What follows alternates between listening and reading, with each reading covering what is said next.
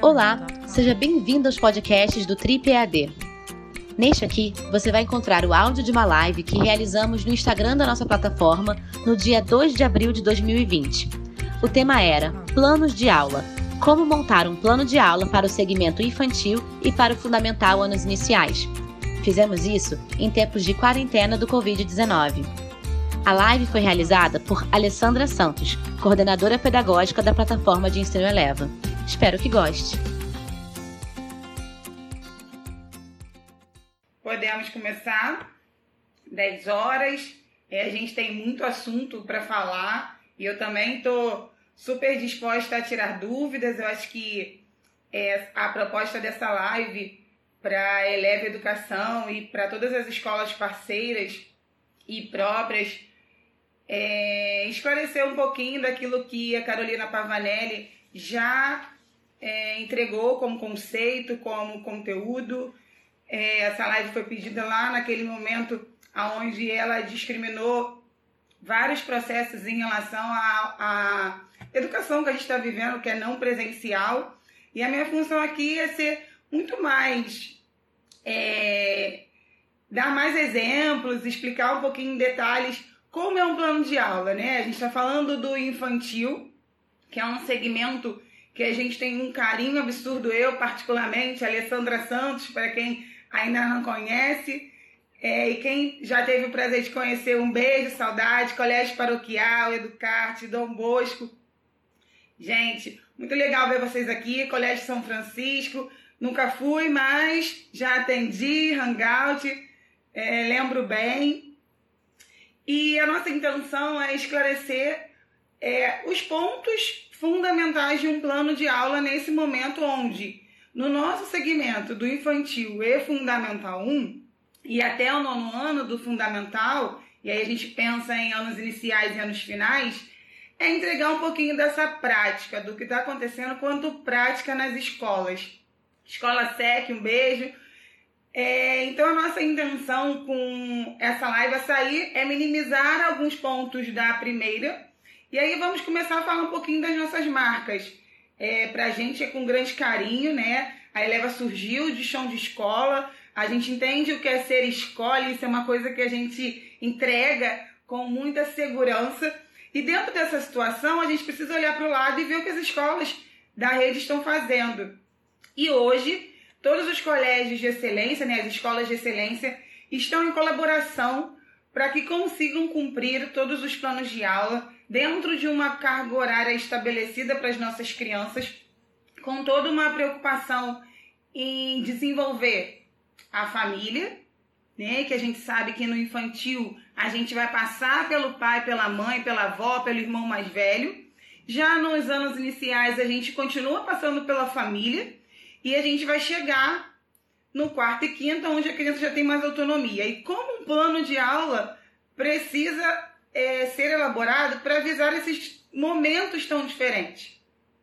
Então, as nossas escolas estão em colaboração é, dentro do infantil, as escolas é, de excelência, no caso, nossas escolas próprias, é, estão elaborando é, planos de aula e que estão sendo disponibilizados no portal Eleva, o infantil principalmente. Aí, quando a gente pensa no infantil, dois anos, três, quatro e cinco anos onde a família tem acesso pelo portal das atividades que precisam desenvolver com as crianças e atividades visando o lúdico. E, gente, o plano de aula para o professor é muito um desenho daquilo que ele quer alcançar. E eu gosto muito de usar esse discurso do desenho. E eu acredito super que esse desenho precisa visar a, o prazer da criança em também estar em casa com a família e o prazer de desenvolver uma atividade com a mãe e com o pai. Né? A gente está passando aí por uma situação onde a família precisa se reconfigurar. A mãe muitas das vezes também está trabalhando, o pai também está trabalhando, todo mundo tem suas funções, mas precisa tirar dentro do infantil uma horinha, uma hora e meia, é o que a gente pensa quanto atividade, para desenvolver o plano de aula da escola. Então, o plano de aula no infantil, é, segue muitas das vezes em vídeos, segue muitas das vezes é, direto da professora. A professora tem montado videoaulas curtas, mas bem curtinhas mesmo, lembrando do tempo de concentração de uma criança. É, com contação de história, com atividades de músicas específicas que são contadas dentro da escola, e às vezes o pai não tá lá e não sabe cantar essa música que a criança tá pedindo o tempo inteiro. E outro, outra situação.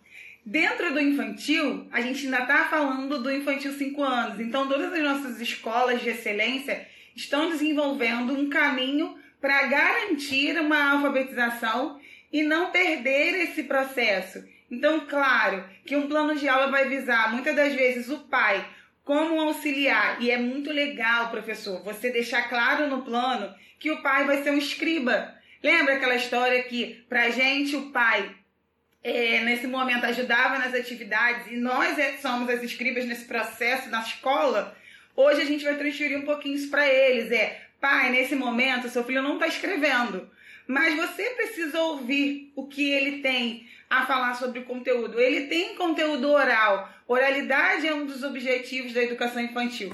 Então, isso também está perpassando pelos planos de aula.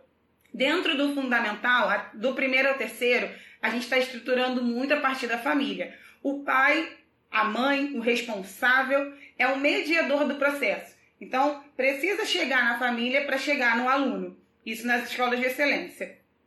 Em relação aos nossos, as nossas, eh, nossos alunos do quarto e quinto ano, os planos de aula estão chegando pelo Google Sala de Aula. E aí por quê? Porque é a questão da independência. A gente já sabe que eles são de uma era tecnológica e a gente está sentindo na pele que essa era tecnológica ela precisa da ajuda de alguém, ela precisa do apoio do pai da mãe do lado em muitas situações, porque são novas, porque a gente de repente não ensinou o nosso filho a mexer no Word, não ensinou o nosso filho a anexar um material, ele só usa o tablet para jogar e tá todo mundo com a mesma dificuldade. Mas a intenção, gente, é ver isso com carinho é, se a aula vai para o quarto e quinto, a gente vai olhar isso com muito cuidado. E as escolas estão tendo essa preocupação, os professores estão gravando videoaulas, postando no Google Sala de Aula, a criança assiste a orientação do professor, a criança lê no quarto e quinto ano e consegue executar. Claro que são atividades visando o fazer sozinho, né? Individual. O aluno precisa ser o protagonista também do dever, do dever em casa, ele também precisa ter ação sobre essa atividade e não ter tanto apoio. Nesse sentido, é, a escola eleva, que eu gosto muito de falar, que traz para a gente muitas informações, traz uma vivência é, de uma escola onde o tempo é um pouco maior. Então, dentro da escola eleva, a gente tem visto e tem presenciado com muitos professores no sentido virtual, tá? É, a gente fala no Zap, a gente conversa no Hangout sobre a questão de, desde a primeira, a primeira semana, eles estão recebendo atividades no Google Classroom. E dessas atividades, o professor é o responsável direto em estar tá colocando, ele tem todo um discurso. A gente percebe aí que às vezes o professor fica o dia inteiro desenvolvendo a atividade é, ligada ao aluno, dando aquele apoio, um suporte pedagógico, um suporte afetivo porque nessa hora a afetividade ela também vem muito forte nos nossos segmentos. E no fundamental, anos finais, aí por uma curiosidade, que eu também sou uma pessoa super curiosa, no, no, na escola Eleva, os professores já estão conseguindo dar aula por um aplicativo e aí são aulas é, reais, né, em tempo real, ao vivo. E as crianças, como são adolescentes, e aí eu também entendo e penso quanto educadora, ele não quer desligar o áudio para falar. Imagina uma criança no primeiro ano usando um aplicativo e ele quer falar o tempo inteiro. Então ele vai, não vai desligar aquele áudio para escutar a professora e ele está vendo os colegas, então é euforia. Já quanto, quanto adolescente, essa calmaria vem, né? Essa concentração ela tem um tempo maior. Então fica fácil você usar um aplicativo até o nono ano, onde o professor peça desligue o áudio para todo mundo ouvir o professor e depois cada um vai falando. Mas já está funcionando. O legal é perceber que as ferramentas estão sendo colocadas em práticas. É, o aluno ele está dentro desse processo e ele quer participar porque ele também quer sentir o prazer de ter a escola, de ter esses momentos.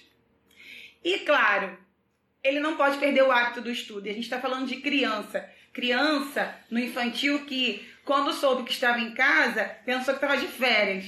E a gente, quando eleva, e aí falando de escolas parceiras, a gente, desde a primeira semana que foi anunciado esse distanciamento social, a quarentena para as pessoas que já estavam com alguma, suspeita, com alguma suspeita, a gente começou a entregar cronogramas para as escolas. Então, cronogramas são planos de aulas desenhados dia por dia, matéria por matéria. São rotinas para que a criança possa não perder a questão de, opa, não entrou em férias.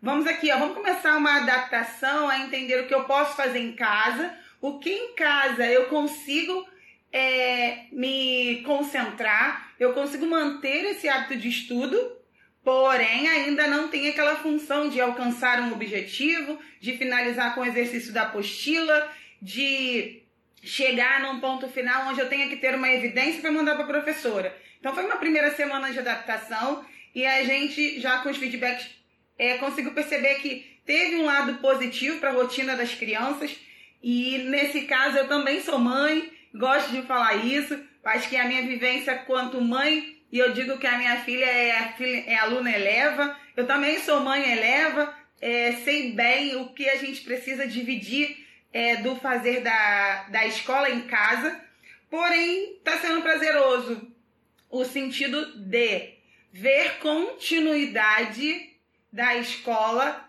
dentro de casa. Conseguir perceber que o discurso é é sim, é dessa forma que a minha professora fez. Entrar no Google Class e a criança falar, é dessa maneira. Você vê um plano de aula e a aluna conseguir alcançar. Mas claro, gente, eu venho aqui, eu vim aqui falar mesmo do plano de aula. Vamos ao que interessa, porque todo mundo sabe que eu adoro ficar falando, mas eu vou me ater aqui aos pontos importantes de um plano de aula. E esse plano de aula que a gente pensa e que vocês pediram tanto, e que eu gosto de tratar com muito carinho, é o momento onde o professor precisa perceber que é uma ferramenta também que vai ser alocada dentro de algum dispositivo, seja o portal Eleva, seja o, site da escola, seja o Instagram da escola. Eu estou vendo muita escola colocar coisas lá para os alunos. Eu tenho escolas, vejo escolas que o professor está gravando no YouTube. E aí as crianças estão indo para o YouTube para assistir a professora. E isso é sensacional, porque o YouTube faz parte da vida das crianças. Uma criança hoje com 6 anos, ela sabe o que é o canal do YouTube, ela clica fácil. Uma criança com 3 anos, né? Se você der um tablet, ela clica lá no vídeo da musiquinha e para ela é o YouTube. E tem muitas professoras usando essa ferramenta para pelo menos colocar lá uma aula de contação de história, colocar lá uma aula de música, fazer uma interação mesmo, perguntar para a criança se ela está bem, falar sobre os personagens. Eu acho que esse momento também da contação é você entregar a turma da Eleva dentro do seu contexto de comunicação com a família, é tratar também a Nina, como que a Nina estaria se sentindo nesse momento? Será que a Nina está lavando as mãos? Ela ama ciências. Será que ela está falando para a família dela, para a avó, para a mãe, que é importante? E a avó da Nina? A avó da Nina é, um, é uma pessoa que não pode ficar abraçando a Nina toda hora, porque ela é uma é, senhorinha e a gente sabe que os idosos hoje não podem ter tanto contato com as crianças. E a gente pode usar isso dentro do plano de aula para contextualizar o momento e usar os personagens. Isso é só uma dica para a gente pensar no plano de aula. Um outro, outra situação super importante, olha, a Erika aqui está perguntando se existe um tempo de aula online para o Fundo 1. Isso é muito específico, vai, pode diferenciar de escola para escola, pode diferenciar de região para região. O que a gente, quanto eleva, pensou da rotina dos nossos alunos e o quanto a família poderia estar disposta a realizar, seria no infantil de uma hora, uma hora e meia, e no fundamental, anos iniciais, a gente já pensou aí de duas horas a três horas, isso ele fazendo atividade, está tudo sistematizado. E para os anos finais, a gente já consegue chegar de três a quatro horas, dependendo até da turma, o professor consegue chegar umas quatro horas e meia. Mas a gente, quando eleva, pensou no formato do nosso, do nosso currículo, da nossa proposta pedagógica dentro das escolas sejam próprias quanto parceiras. Uma coisa super legal que eu gosto de dividir com vocês é que vocês também precisam perceber, como a gente está falando a nível nacional, o quanto o seu estado tem pensado sobre esse tempo da aula não presencial. Eu conheço lugares, estados dentro do Brasil e tenho tido contato que as aulas precisam chegar até quatro horas. E isso daí é algo legal. Mas para eleva, dentro do que a gente acredita, e no, aqui no nosso estado, né, na nossa região, isso é algo que a gente conseguiu estabelecer e que cabe corretamente na rotina dos nossos alunos. Mas, gente, vamos falar um pouquinho do plano de aula mesmo? Vamos lá. O plano de aula que a Pavanelli comentou, foi uma das partes da live dela, ela comentou muito sobre os planos de aula e as etapas desse plano. E a gente precisa migrar isso para o infantil e fundamental anos iniciais. Os anos o infantil, quando você tem um roteiro a seguir, e aí o primeiro ponto que a gente vai falar de um plano de aula é bem simples, um plano onde a família vai conseguir enxergar início, meio e fim, porque a gente está falando de crianças de 2 a 5 anos, é tema escolhido. Tem muitas escolas que gostam de trabalhar a partir de uma data comemorativa, de um dia do circo, de um dia da água, né? Daqui a pouco vem aí a semana da Páscoa, mesmo em quarentena, é um momento que a gente ainda desenvolve dentro do infantil com algumas datas. É, vale você continuar com essa perspectiva de tema, se a sua escola no infantil trabalha dessa forma. Outra situação que você também consegue desenvolver é os campos de experiências atrelados aos temas. Então, quando você for definir, definir o conteúdo, se a sua aula for um tema, uma temática, e a partir dela você quer trabalhar conceitos, então você coloca os campos de experiência. Porque é dessa forma que o pai vai abrir um material ou vai abrir um complementar e ele vai precisar enxergar. Então o plano pode ser elaborado pelo tema, pelo campo de experiência, e dentro do campo de experiência você pode detalhar conceitos menores. E quando eu falo conceitos menores, são os conceitos que são específicos da sua escola. São aqueles que compõem o seu currículo que vão além do material eleva. E esses assuntos, esse conteúdo, que é o primeiro momento da definição do plano de aula, também pode validar no infantil atividades interdisciplinares. Então você não precisa tirar essa atividade interdisciplinar. Você pode escolher um campo e esse campo vai desenvolver tanto escuta-fala quanto espaço-tempo dentro do eu, outro e nós. Não tem nenhum problema em você dividir isso. Por quê? Num primeiro momento é só o conteúdo. Outra coisa, o segundo, dentro do conteúdo, aí falando dos anos iniciais, né, do fundamental, é como que o professor pode escolher o conteúdo. Primeiro, pelo próprio livro didático, que já ajuda, porque o livro didático ele tem a função de entregar uma continuidade, seja para a escola quanto para a família. Então, nesse sentido, você pode tirar dali conteúdos que você vai desenvolver, os temas, de repente você não quer usar o mesmo tema que está no livro didático, porque vai ficar longe da realidade dos pais, porque eles é que vão migrar esse assunto para as crianças. Então, assim, vale você perceber até que ponto aquele assunto está sendo importante. Claro que a gente também tem o currículo Eleva, que a gente entregou aí para as escolas, todas as nossas escolas parceiras receberam, e o currículo também trata muitas especificidades e principalmente daquilo que o aluno precisa alcançar e daquilo que ele vai exceder. E aí, qual é a minha dica? Se você está num momento, e aí eu concordo aqui, a gente, tá, a gente vai passar por uma crise econômica sim, a gente está passando por uma situação muito delicada. Eu acho que essa situação é delicada para todo mundo, mas a gente também não pode perder a função de escola, a função de professor. Isso também não pode se misturar à nossa rotina de não estar satisfeito com o que está acontecendo. Então, dentro do fundamental, é muito importante que o professor use um mecanismo que ele vai escolher os conteúdos. E se for o livro didático, pode sim, você pode trabalhar o livro didático em casa. A questão não é trabalhar o livro. A questão é a quantidade que você está tá exigindo dessa criança. Porque se você trabalha uma página desse livro e ela é muito bem desenvolvida, você busca o protagonismo do aluno, a família conversa com o filho, um assunto, dois assuntos, tudo bem usar o material. O pai, nesse momento, ele precisa ser localizado no uso do material também. Ele ainda está se acostumando com essa normalidade de é, tenho que fazer essa função, nem que seja duas, três horas do meu dia, nem que seja uma horinha. Então deixa eu entender aqui onde está o, o início disso. Vai terminar em quê? Segundo ponto super importante, os objetivos de aprendizagem. Então a gente falou de conteúdo e agora a gente vai falar de objetivos.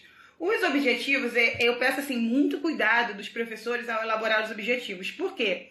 O pai, quando vê um plano, e é ele que fala com a criança, novamente, que eu gosto muito de falar isso, é, ele não sabe, ele não leu o BNCC. Ele pode não ter lido. Tem pais que sabem porque são educadores, mas vamos pensar numa, numa esfera um pouco longe disso, né? Vamos, vamos, tirar, vamos, tirar, vamos separar um pouco. Então, nesse sentido, é, quando você pensa em objetivo, primeiro, tenta não migrar da BNCC para o papel, porque são habilidades muito grandes. E aí não fica tão claro para a família, ou pro, até mesmo para o aluno, já que o plano vai chegar nele, que aquele objetivo é alcançável. Então é mais fácil você fazer um objetivo onde o aluno vai ter a capacidade de realizar a leitura de uma lenda africana, confeccionar uma boneca, é, é, entender que é um objetivo um pouco mais amplo, né? Mas tudo bem, porque você pode usar a taxonomia de Bloom e você minimizar isso. Por quê? Porque se você pega os vamos lá no infantil, você pega os objetivos de aprendizagem e desenvolvimento e coloca no seu plano de aula, o pai não sabe nem a numeração, ele não sabe esse código que você, quando professor estudou sabe muito bem, por isso que você está usando, e eu super bato palma para vocês nesse sentido, mas o pai não consegue perceber a importância disso. Para o pai é, o que, que meu filho tem que fazer? Armar e efetuar? Responder as questões do, do gênero textual, que é lenda? Criar uma nova lenda? É, rever histórias em quadrinhos? Então, vale muito você se preocupar com o que o aluno precisa alcançar é um cuidado mesmo. E aí eu concordo aí, tem que ter uma paciência. Tá todo mundo no mesmo processo e eu também. Não posso tirar ninguém aí dessa situação. No infantil, gosto muito de ajudar as professoras nesse sentido.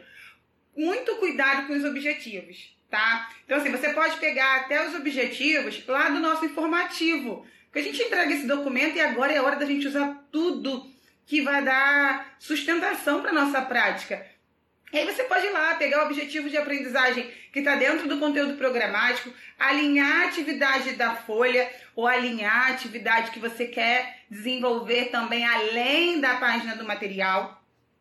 Muito cuidado em perceber que a família é o mediador até na entrega do objetivo.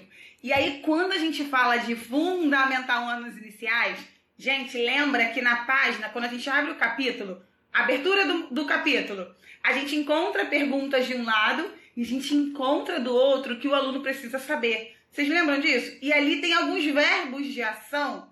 Aqueles verbos precisam ser valorizados. A família também pode ser localizada. Eu sei que antes a gente usava isso dentro da sala. Só que hoje a gente precisa usar isso com a família. E é isso também se você quer criando muitos objetivos fora daquilo que você vai desenvolver no livro, que você também pode sim utilizar se o conteúdo acontecer de forma favorável, você perceber que a sua turma tem cognitivo para chegar a essa resposta, tudo bem. Senão você pode escolher, ah, eu vou mandar um texto, mas vou colocar o número 1, só vou colocar o número 4.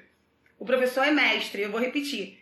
Quem ensina, quem alfabetiza, quem entrega conteúdo é, é o professor. Só que nesse momento a gente precisa colocar na mão do pai essa disponibilidade, dizer para ele que é fácil, que não é tão difícil, mas que vai precisar de uma de um certo costume. Então, quando você for pensar em objetivos, muito cuidado. Ah, tem um outro ponto também que eu gosto de falar quando a gente pensa em livro didático eleva. Dentro do livro do professor tem sugestões, tem objetivos específicos. Você também pode usar. Se você for usar uma página, um exercício, uma atividade e lá no final do livro, quando a gente trabalha aquele esquema mental super legal, que é uma forma diferente da criança executar o exercício, uma dica que eu super entrego.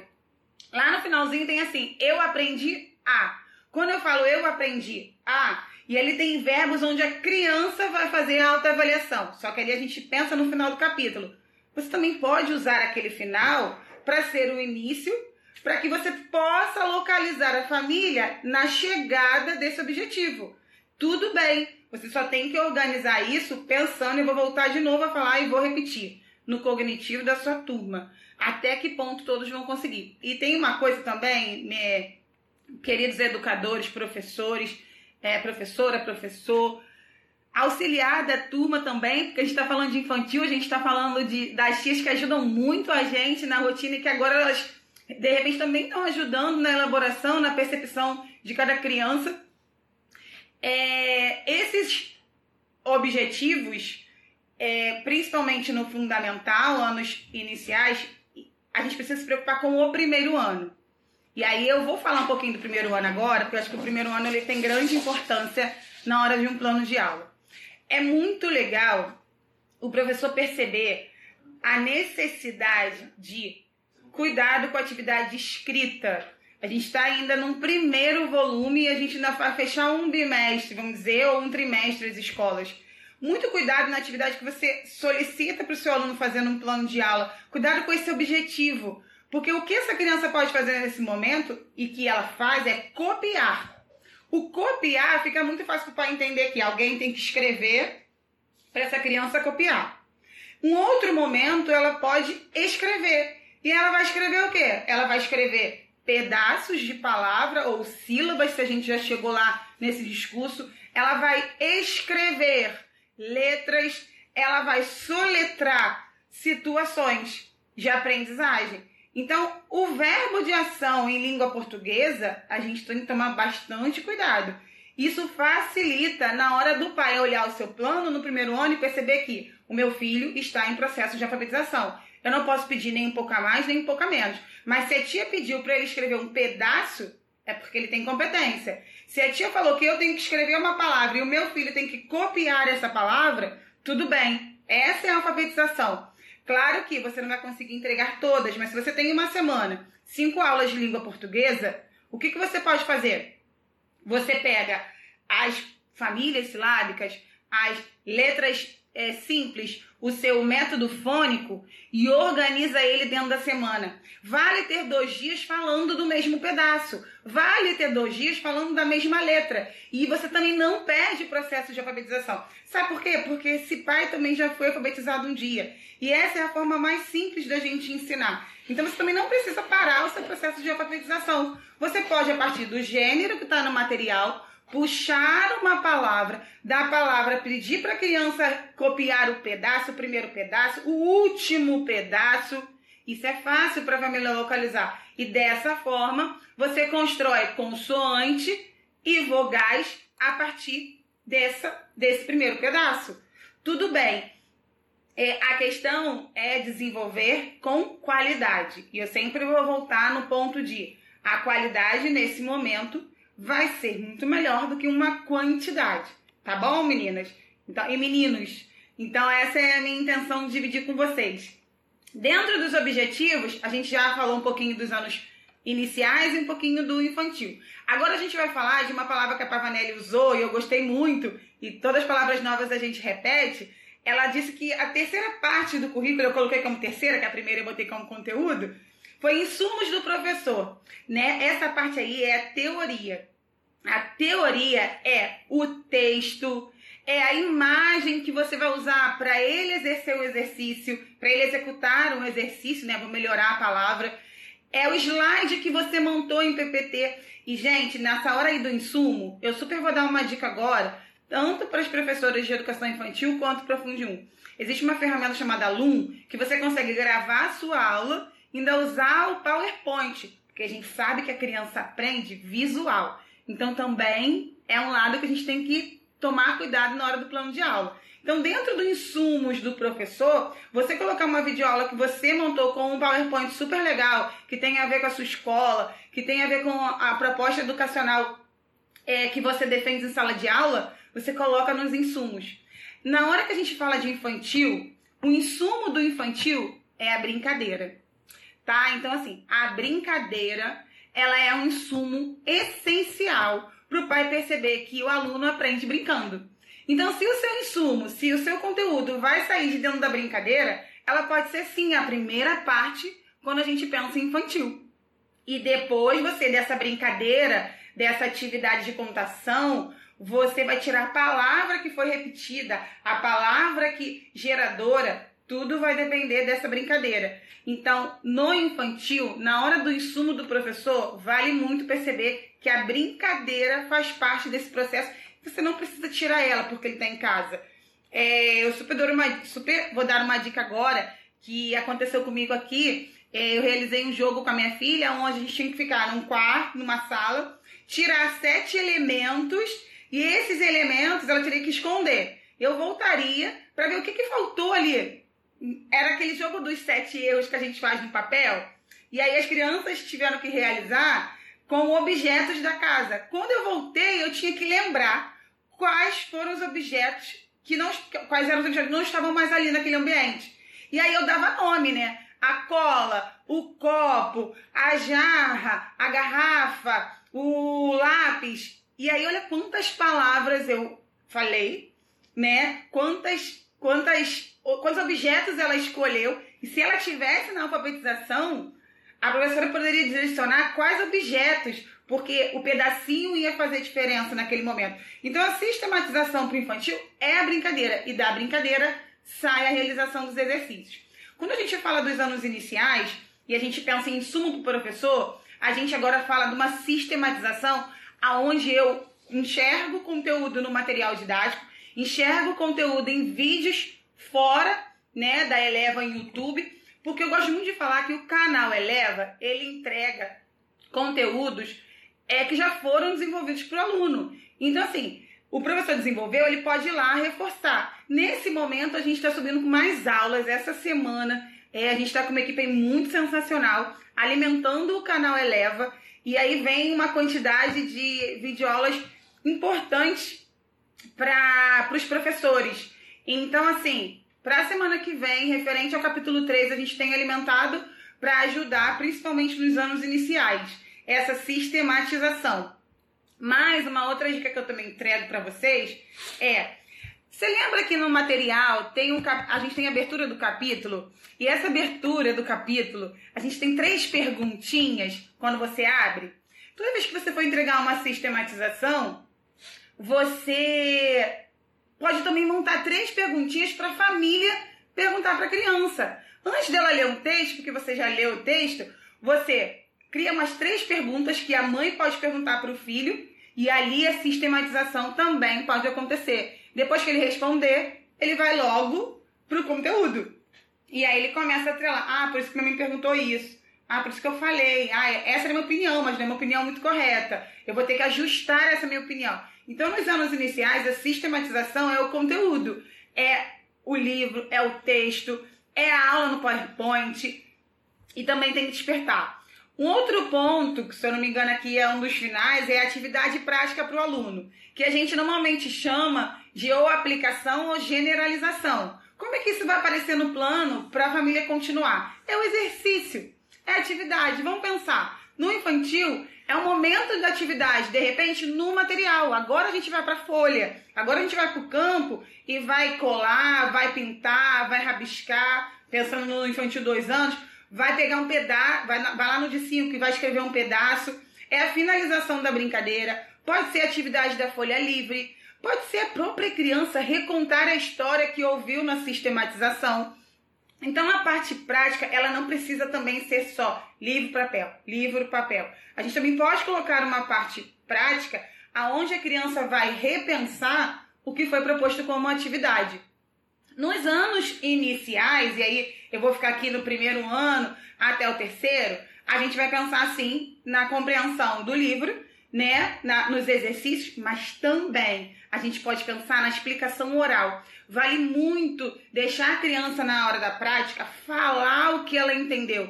Porque para ela escrever, ela precisa ter uma oralidade muito boa. Você pode fazer uma montagem de um circuito com palavras importantes e essa criança vai organizar esse conceito que foi desenvolvido, mas em ordem alfabética, com as palavras discutidas na brincadeira.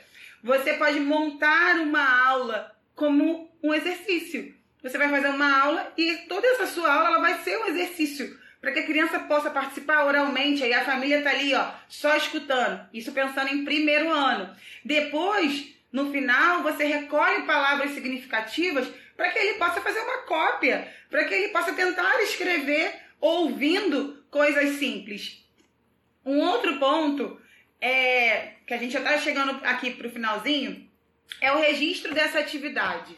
É, a gente tem enviado pelo material complementar uma para as escolas parceiras também os planos de aula. Então ele vai dentro do material complementar no portal. E nesse sentido, é, a gente tem indicado o uso do Google Classroom. E tudo bem, mesmo que a sua escola não tenha. É só uma questão de indicar. O que, que a gente quer dizer ali quando a gente entrega esse plano e fala que pode registrar atividade na sala de aula do Google? É porque é uma forma que a escola tem de registro. É muito importante que tudo que está sendo pedido no plano de aula tenha uma evidência concreta. E essa evidência ela precisa chegar na mão do professor de alguma forma. E aí muitos professores no infantil estão fazendo o quê? Estão pedindo para a criança gravar um vídeo, estão pedindo para a família desenvolver uma brincadeira e, de, e mandar de volta. E claro, essa é uma grande importância. Eu vou parar aqui que eu vou ver aqui umas perguntinhas para a gente ir respondendo nesse meio. A primeira pergunta aqui, que tiveram várias aqui nos comentários, mas eu não consigo dar conta dos dois. E aí eu tenho uma ajudante aqui que é a Laura, ela está passando. É a primeira coisa, por que, que não está havendo aulas da maioria das matérias? Por que estão sendo valorizados mais os desenhos do que as videoaulas? É, no nosso caso, quando a gente pensa em criança, hoje no portal nós temos videoaulas no canal Eleva, e são videoaulas resumidas, então elas podem entrar na sistematização como não, e a gente sabe que a gente precisa alimentar mais esse canal para fortalecer esse uso, porém é uma questão mesmo de idealização do que está sendo pedido dentro da ferramenta. Até então o canal Eleva sempre existiu para as crianças no sentido de revisar. O professor trabalhou o conteúdo, ele vai lá e vai estudar para a prova, ele vai lá rever. Hoje ele já está sendo usado como apoio um apoio da escola, um apoio da professora e tudo bem. E por isso que a partir dessa semana a gente está alimentando com aulas diferentes, para que a gente possa ajudar nesse processo. E por que está sendo valorizados mais desenhos? Eu acho que o currículo Além Eleva, que é o currículo da escola, que é o currículo do professor, tem carga aí. A gente tem muitas animações importantes que a gente consegue usar atrelado. Então, realmente é uma opção de escolha. Não significa dizer que seja melhor ou pior, mas é onde a gente consegue entregar uma qualidade e uma diferenciação. Então, quando a criança ela tem é, diversas ferramentas e consegue perpassar por todas, ela consegue perceber que o processo é diferenciado. E outra coisa, não fica chato, né? Aquela coisa, ah, agora eu vou ver um professor falar novamente. Ele vê uma animação, isso diferencia de maneira cerebral e ele internaliza melhor. Então, eu ter várias ferramentas facilita a internalização do conhecimento e não uma memorização, né? Porque tem que ter videoaula, ele tem que saber o que a professora está falando e ele vai repetindo. Outra coisa é, outra perguntinha. O mais difícil está no fundamental anos iniciais, principalmente o primeiro ano. Não dê uma luz, por favor. É, foi o que eu falei. O primeiro ano ele vai muito do método de alfabetização que a escola utiliza. A Eleva alfabetiza a partir da contextualização. Então é a palavra-chave que você vai pegar o pedaço e esse pedaço vai se transformar em outros com outros pedaços simples. Por exemplo, no volume do no capítulo 1, a gente trabalhou muitos pedaços como bo, cá, e daí surgiram novas palavras, a organização nos exercícios facilitou a construção de palavras novas a partir de pedaços simples. Então a gente entrega é, para esses anos iniciais, essa entrega ela precisa ter cuidado. E assim, eu acho que o que mais é, mobiliza essa. A gente precisa se sensibilizar é que o primeiro ano ainda é um momento de, de continuar a alfabetização. Então ali o passo a passo ele precisa ser um pouco mais lento. Não tem como eu comparar um primeiro ano a um sexto ano, nem em contextualização. Ele não tem experiência de vida, ele está num processo diferente. E isso precisa ser valorizado. Então, eu acho que aí no primeiro ano eu já respondi algumas coisas lá em cima, em possibilidades, em atividades que vão entrelar as palavras-chave. Qual aplicativo vocês estão usando para dar aula em tempo real? É o Zoom, tá? A Escolha Eleva está usando o Zoom. E por enquanto é só o segmento dos anos finais. Os anos iniciais não. Eu só falei que eu sou curiosa e cheguei lá um pouquinho e perguntei. Então assim, tá funcionando para algumas turmas. E isso é a realidade da Escolha Eleva, é apenas uma dica do que está acontecendo. Vocês estão dando aulas, aulas ao vivo? Se sim, só é para escola própria ou parceiras também? Não, a princípio são, foi o que eu falei, para as escolas de excelência, são as escolas próprias. Então, isso está acontecendo só entre as marcas de, que são denominadas próprias. Tem professores que conseguem fazer um ao vivo, mas isso na escola leva. Dentro das outras marcas, isso está acontecendo com gravação, ainda não chegou ao vivo. Existe um tempo específico de aulas online para o fundamental anos iniciais? Sim, foi aquela questão. Quando eu penso num plano de aula, eu penso tempo de estudo. Eu penso tempo de, de continuidade estudando. E aí a gente está falando de do, aí anos iniciais, tá? De duas a três horas de estudo por dia. Claro, gente, olha só. Vale muito ter o senso de entender, ah, tem que se, e se for menos? E se for mais? Se dentro da semana, é, um dia você conseguiu duas horas e meia, no outro você foi a três horas e meia, voltou para duas horas, quando você conta isso na semana, funciona bem. O legal é a gente não jogar isso muito alto. É, todo dia ele vai fazer três horas, todo dia. Calma, ele ainda é uma criança. Então, essa questão da todo dia ter a mesma carga pode também, vamos pensar lá no lado emocional das crianças. Saúde emocional agora também precisa ser levada em conta. É... Enquanto sistema de ensino, vamos ter que pensar as aulas, as escolas de estágio antecipar as férias escolares. Como depois sincronizaremos as atividades? Olha, pode ficar muito tranquilo que em relação à sincronia a gente consegue ter muita flexibilidade. Eu acho que vai ser um fator muito específico da escola. É, a gente tem um coordenador de relacionamento, a gente tem assessores que podem ajudar nesse processo. Então, a sincronia ela vai começar a se ajustar. Tá todo mundo no mesmo processo. Mas vocês, vocês po podem contar com o relacionamento e com o pedagógico para pensar sobre essa sincronia. Ó, outra pergunta: quantas páginas e conteúdos devemos trabalhar por dia? Aí é muito o feeling do professor. Não tem como eu, Alessandra, falar assim: a sua turma consegue executar três páginas, a sua turma consegue executar duas páginas. Você precisa entender que na rotina normal eram três páginas. Então eu não posso começar com três. Eu posso tentar chegar na última semana de quarentena na, com três páginas. Mas no primeiro momento eu preciso chegar com uma, eu preciso chegar no máximo com duas. Então é o feeling de você está começando do zero, ele está em casa, então essa quantidade vai variar muito da, da situação de vocês, né? No caso de escolha de conteúdo. Hum, quinto ano, tem uma professora que pediu, você pode falar um pouquinho do quinto ano? O quinto ano, a gente, quando a gente pensa em plano de aula, ele tem muito uma amostragem no sentido de independência do aluno. Então é um filtro muito mais tranquilo em tempo de leitura individual, tempo de resposta individual e parte da família para explicação do assunto. Então, o quarto e quinto, eles são muito independentes, porém o tempo ainda é o mesmo, é o mesmo tempo do aluno do primeiro ano, tempo de aula, tá? Por dia. Eu só acredito que o quarto e quinto facilita o processo que um pai não é mais o mediador. O pai fica bem por fora, né? Fica bem numa situação de estou aqui só para tirar dúvida. Se você tiver alguma dúvida, você me pergunta. E aí, esse plano de aula, essa atividade, ela precisa estar tá falando direto com esse aluno. Isso que é mais importante. Quando eu penso em quarto e quinto, que as crianças, elas são, no caso, independentes, esse currículo precisa ter verbos ligados a ela. Precisa ter, ó, você, aluno, precisa isso, isso, isso. O discurso não é mais com o pai, né? Que o responsável é o mediador. O discurso já é para a criança. Agora, quantidade. Gente, isso vai depender do que você já conhece a sua turma. Querendo ou não, eles estão em casa, mas eles ainda são turma. Você ainda tem que fazer um plano só para todo mundo. E aí pensa, você tem aquele aluno que tem uma facilidade na aprendizagem, mas você tem aquele aluno que tem dificuldade de aprendizagem e você sabe que a família também não pode exceder a resposta que esse aluno pode dar. Então, vale no plano de aula o professor colocar uma atividade fácil, uma atividade média e no final da semana você colocar algumas atividades difíceis. Isso ajuda o aluno no quarto e quinto ano. É, em relação às correções aí que a professora acabou de perguntar, eu gosto muito de falar essa parte como feedback. Eu acho que hoje o feedback, o feedback funciona, que é uma das partes aqui é, do plano de aula de, definido pela na primeira live.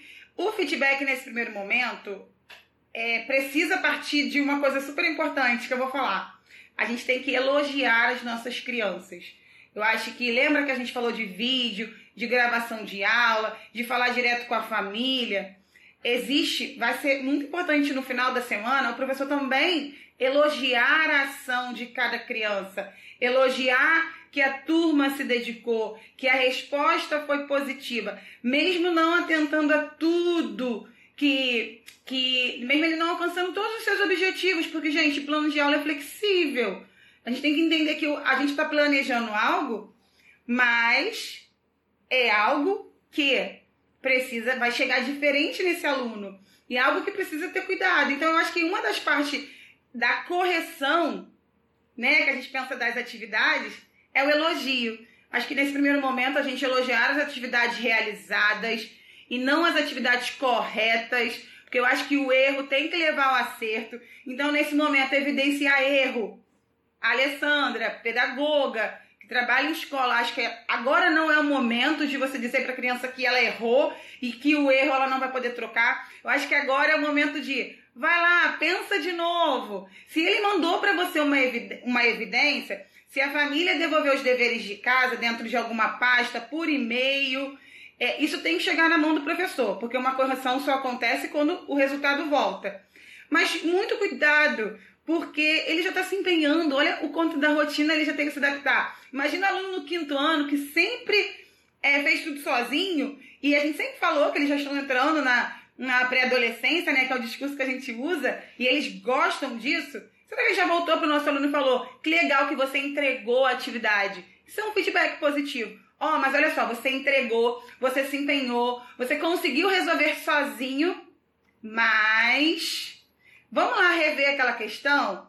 Olha só, dá uma olhadinha de novo. Eu acho que a cobrança nesse momento, ela vai muito mais pelo avanço do que pelo que não foi feito ou pela atividade errada. Então, assim, eu acho que e a família também vai se sentir muito mais tranquila em continuar nesse processo.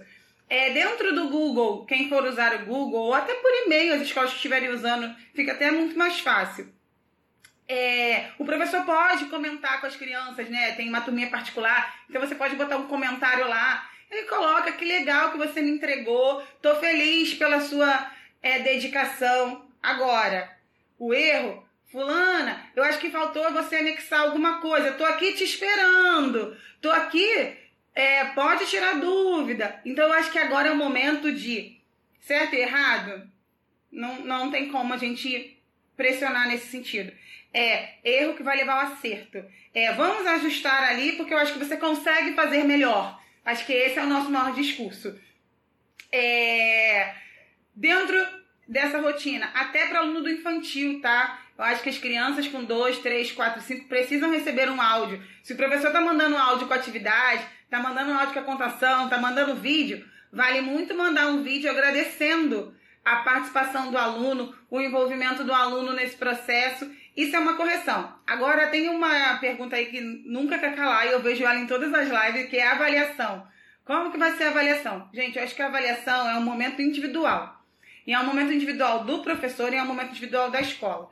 E a avaliação, a gente sabe que a gente tem avaliações que são qualitativas, a gente tem avaliações que são quantitativas, a gente tem avaliação que são relatórios. Então, no infantil, se você está fazendo um plano de aula dentro de objetivos, você, e você quer dar um relatório de evolução desse aluno mesmo agora, porque é necessário, você precisa fazer isso, faz um relatório é, escrevendo os avanços nos objetivos que foram alcançados, dizendo o quanto que a criança evoluiu, entregou naquela semana. Acho que é uma forma de feedback como avaliação. Agora, quando a gente pensa nos anos iniciais, aí a gente está falando de nota, né? E aí a gente tem que tomar um pouquinho de cuidado, porque você está medindo uma aprendizagem. E claro, gente, muito cuidado com essa medição porque a qualidade vai pesar agora. Então, a quantidade de erro não pode prevalecer sobre a qualidade, porque para ele chegar naquela resposta, para ele te entregar, para ele acertar ou errar, olha quanta coisa ele teve que mexer dentro de casa, olha a família no processo. Então, cuidado com essa nota. Ah, porque ele entregou a atividade e eu vou dar uma nota por isso. Tudo bem, só que isso tem que ser acordo entre todas as professoras do grupo. A do primeiro ano, se for, for dar uma nota, uma avaliação A, B, C, ou um conceito de excelente muito bom, precisa concordar com a professora do quinto, porque tá todo mundo no não presencial. Agora, do primeiro, acha linda a atividade, gostou da qualidade, por isso deu A, né? Deu excelente. E a do quinto, porque foi feito pelo aluno, o pai não ajudou em nada. Vai ter a cara do aluno, e é isso que a gente quer. O que, que acontece? Gente, tô me avisando aqui, já vai acabar a live. Tem só sete minutos, já vou acabar, tá? Fiquem fique muito tranquilas. Vou conseguir, acho que eu vou conseguir. E aqui a gente tá falando de avaliação. Então, assim, o aluno do quinto ano tem que ser visto de forma individual. A avaliação dele tem que ser vista de maneira individual. Então, você tem o somativo, você tem o formativo, você tem a avaliação atitudinal, você tem a avaliação de procedimentos. Acho que agora é a hora da gente escrever isso na hora de fazer uma avaliação. E dentro disso, você coloca avaliação de conteúdo. Você coloca uma avaliação onde vai o Eleva Avalia, como o Daniel Jacquard já comentou, e é confiar na família sim, porque está todo mundo confiando. É entender que a família vai ter um feedback daquilo que aconteceu, daquilo que foi evoluído, e não ter medo desse processo. Eu acho que é, o medo agora não tem como existir. Existe só a questão de vamos fazer, vamos aprender. Aprender, tá todo mundo aprendendo. E muitas aprendizagens surgirão. E essas aprendizagens vão chegar à excelência, para que a gente possa aprender mais. Mas a gente vai aprender com direcionamento. É... Então, gente, obrigada. Acho que a gente. Eu comentei sobre o último ponto, né? Que é o feedback do retorno. E a última sugestão que eu vou entregar, que é o que está acontecendo nas escolas próprias, eu estou olhando aqui o meu roteirinho só para não me perder, é a gente tem uma sequência de plano de aula. E essa sequência, a gente está organizando ela de forma a garantir igualdade entre todos os anos, desde o infantil até o quinto ano. Então, como que é esse formato que vai conversar com todo mundo? É numa folha né, de Word, vamos deixar mais simples assim, vem o segmento, né, que se destina àquele plano, o conteúdo e o conceito, aí vem os campos de experiência, ou vem o conteúdo do material didático, o nome do capítulo, internamente a parte que está em bastão, né, que a gente usa, a letra de forma colorida. Depois vem o objetivo, o número 4 é referência para o estudo, e aí você vai colocar o livro, você vai colocar a aula no PowerPoint, você vai colocar a sua aula no Loom, você vai colocar o vídeo, porque ali é a parte da, do que você vai pedir para o seu aluno usar. Depois vem ações a serem executadas, que é o quinto ponto. É o passo a passo da sistematização, é pegar o livro eleva, fazer a leitura, vamos pensar no quarto e quinto, né? Realizar a leitura e conversar com a sua família, depois fazer o exercício. Com apoio da sua família, construa a sua opinião e registre lá é, no material. E por último, que a gente chama de ponto 6, é praticando e aprimorando. Que aí a gente vai chamar de exercícios. Ali, o professor que gosta de colocar exercícios, de fixar a matéria, de colocar uma videoaula e dar videoaula ao aluno vai tirar pontos importantes que ele escutou na videoaula. A gente também tem, agora no, no Praticando, no Aprimorando, que é o último ponto, você pode usar o canal Eleva, porque lá é uma revisão. E aí você vai pedir para o seu aluno realizar aquela atividade junto com o professor, registrar no caderno, no caso quarto, quinto, terceiro. No primeiro ano, você vai fazer com que a criança realize a atividade que está lá no canal Eleva, porque o professor do canal Eleva sempre coloca uma atividade no final e ou colocar um outro vídeo, ou colocar o link de um jogo super legal.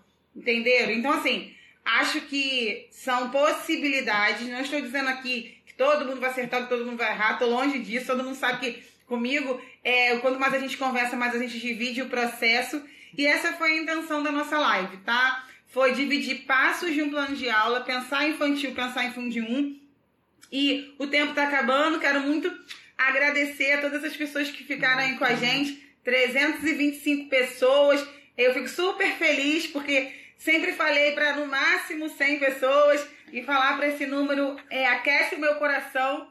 E, gente, uma coisinha que eu preciso dizer. Aonde está o Vitor Hugo, a Rebeca, a Nina e os bichinhos? É, estão na escola, está em casa, está com a professora? Agora é hora também de fazer uma uma live, de repente, lá no seu Instagram, que tem os pais que vão mostrar para as crianças, com os personagens, abraçando os personagens, cuidando dos personagens, trazendo eles para sua casa. Aqui, ó, o meu tá aqui. A Rebeca e o Vitor Hugo, que eu tenho os dois. E aí, claro, isso é uma questão de estudo, mas vamos cuidar também deles, vamos colocar eles também na nossa rotina de plano. Eu sei que eles são únicos, né? Um por turma. Mas se a turminha enxergar ele do seu lado, se a turminha enxergar ele fazendo alguma coisa, você coloca ele tomando um café da manhã, você divide uma rotina, a gente consegue amenizar essa distância, tá bom? E eu acho que a função do professor também é desenvolver o lado afetivo, é dizer a gente tá aqui,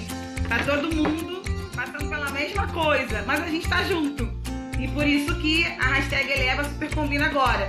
Estamos juntos e ficaremos e a gente vai vencer. Tá bom, gente? Obrigado mesmo pela atenção. Um beijo no coração de todo mundo.